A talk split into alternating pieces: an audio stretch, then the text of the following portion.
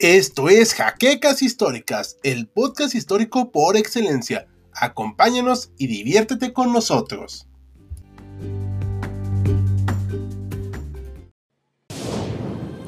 Bienvenidos a HC Historia Contemporánea, la página histórica por excelencia.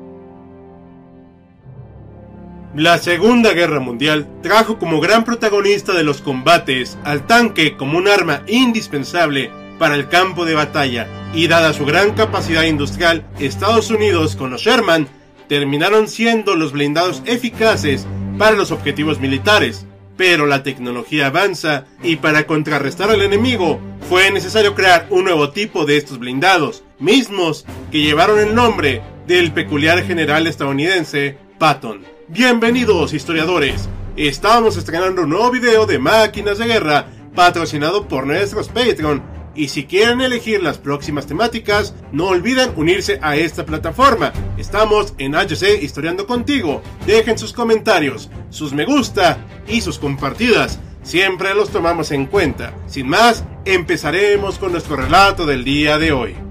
Como comentamos al principio, los tanques cambiaron la forma de hacer la guerra a partir del conflicto mundial y como tal se replanteó la misma estructura de los blindados, iniciándose una modernización de los tanques con el aumento de tensiones en la Guerra Fría. El M26 Pershing fue mejorado para convertirse en 1948 en el M46 Patton con una mejor transmisión y motor. Este modelo fue una de las bases de los blindados estadounidenses durante las décadas venideras.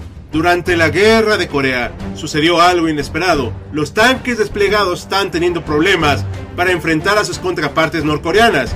Aunque pudieron imponerse eventualmente, la ventaja tecnológica que se tenía sobre los rivales socialistas no era suficiente para garantizar la victoria, por lo que el ejército estadounidense encargó un nuevo carro de combate, siendo elegida la empresa Chrysler para este fin.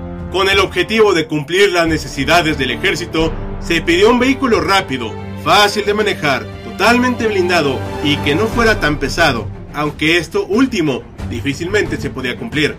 Además, se requería que fuera todoterreno y capaz de escalar colinas inclinadas, poder transportarse por aire, un motor sencillo, confiable y de bajo mantenimiento, con un alto rango operacional, o sea, el sueño americano pero en un tanque para repartir democracia y libertad. Así fue que vio la luz el proyecto llamado T-48.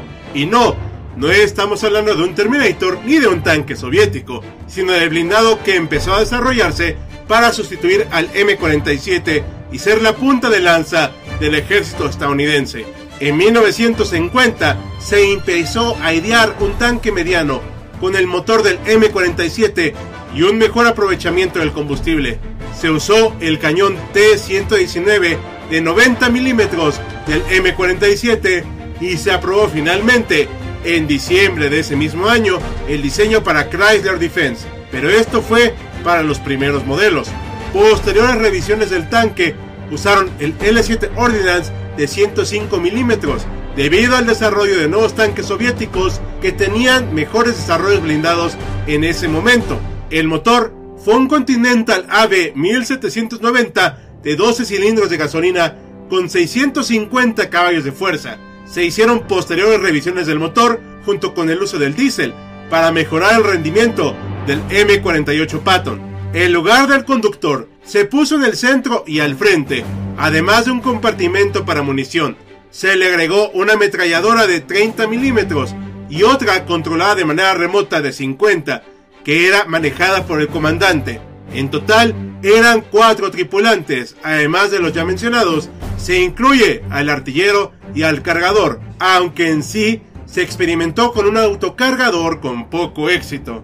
El blindaje resultó variado dependiendo la zona del tanque. Por ejemplo, el área de la torreta alcanzaba los 178 milímetros de grosor, pero la parte frontal tuvo aproximadamente 200 milímetros, haciéndolo un rival duro de vencer para la época. Al ser un blindaje compuesto, se requirió encargarlo a diferentes empresas e institutos. Como parte de las innovaciones, se incluyó una ayuda para el artillero a la hora de disparar, siendo uno de los primeros en incorporar esto totalmente mecanizado para la hora de apuntar. El alcance del tanque era distinto dependiendo del modelo y si traía tanques de gasolina extra, pero los primeros modelos del M48 alcanzaban los 113 kilómetros, aunque supuestamente las últimas versiones llegaron a casi 500. Sus medidas del blindado eran las siguientes.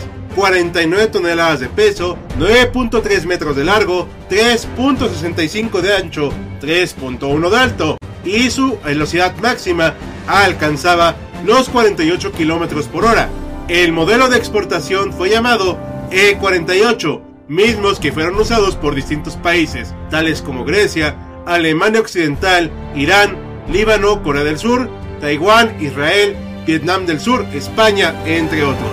Si conocen más países, por favor, péjenlo en los comentarios. Y los modelos que usó el ejército estadounidense también fueron distintos. Hubo M48, siguiendo con las versiones A1 hasta el 5, pero con mejoras importantes cada una, como modificaciones de la cúpula del blindado, el mismo blindaje y, como mencionamos, el tipo de cañón principal.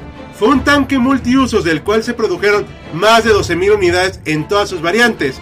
Si les gustaría conocer más modelos en particular, díganlo y hacemos pequeñas versiones en trozos de historia. En cuanto a su desempeño bélico, este tanque estuvo en acción durante gran parte de la Guerra Fría y de hecho fue retirado del combate hasta 1973, aunque se tenía pensado en un principio usarlo para la Guerra de Corea, no llegó a tiempo y no fue desplegado en este territorio, pero donde dio fuertes combates fue en Vietnam. El ejército de Estados Unidos empezó a desplegar sus tanques en este vital terreno y hubo más de 600 en algún punto del conflicto, pero con muy distinto grado de éxito. Fueron una fuerza digna de combatir por parte de la tropa socialista rival, pero evidentemente, aunque no tenían todas las armas a su disposición, la URSS proveyó poco a poco de medidas antitanque que provocaron grandes problemas a los estadounidenses y los survietnamitas. Los misiles guiados Malyutka en 1972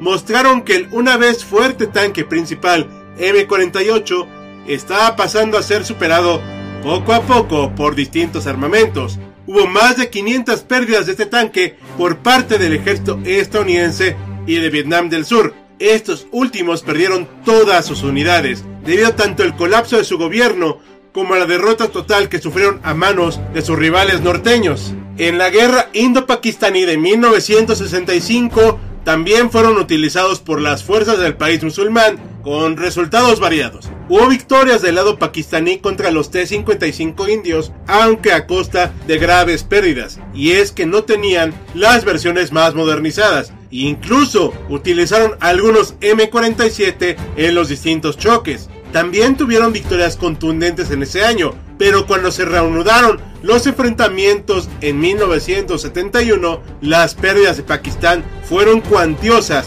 y muchos de los Patton fueron llevados como trofeos de guerra por parte de las fuerzas indias. Comenten si quisieran que habláramos en el futuro de algunos de los choques de este conflicto historiadores. Ahora nos referiremos a Israel y las guerras que sostuvieron con sus belicosos vecinos, siendo la primera donde vio acción el M48 en la Guerra de los Seis Días en 1967. Se desempeñaron con éxito frente a los tanques enemigos que eran en su mayoría de origen soviético, aunque también combatieron contra otros M48 del lado de Jordania. No obstante, cuando se desató la guerra de Yom Kippur, se hizo evidente que el tiempo de nuestro blindado había llegado a su fin. Aunque fue una guerra de menos de un mes de duración, las fuerzas de defensa de Israel perdieron más de 200 M48, pues el armamento enemigo ya había avanzado lo suficiente para destruir incluso las versiones más modernas. No se niega la fortaleza y poder de fuego del M48 Patton, pero al ser un carro de combate principal de primera generación, fue superado por los avances tecnológicos y el implacable paso del tiempo. Finalmente, tras estudiar su desempeño, el ejército de Estados Unidos ya tenía un tanque de segunda generación en funcionamiento, pero esa es una historia para otra ocasión. El M48 Patton se convirtió en un símbolo de la Guerra Fría y fue, sin duda alguna, un hueso duro de roer que sirvió durante dos décadas en distintos frentes y tal como el hombre que le dio su nombre, una fuerza de combate que representaba un buen reto para derrotar. ¿Y cuál es su opinión, historiadores?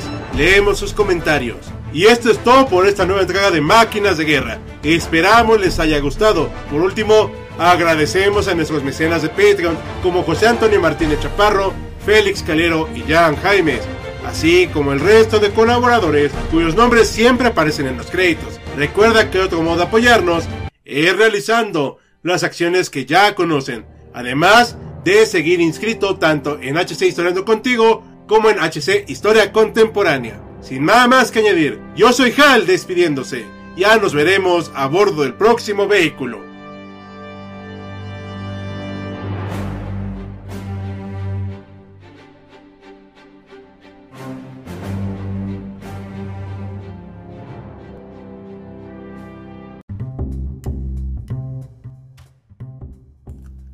Gracias por habernos acompañado en Jaquecas Históricas, el podcast histórico por excelencia.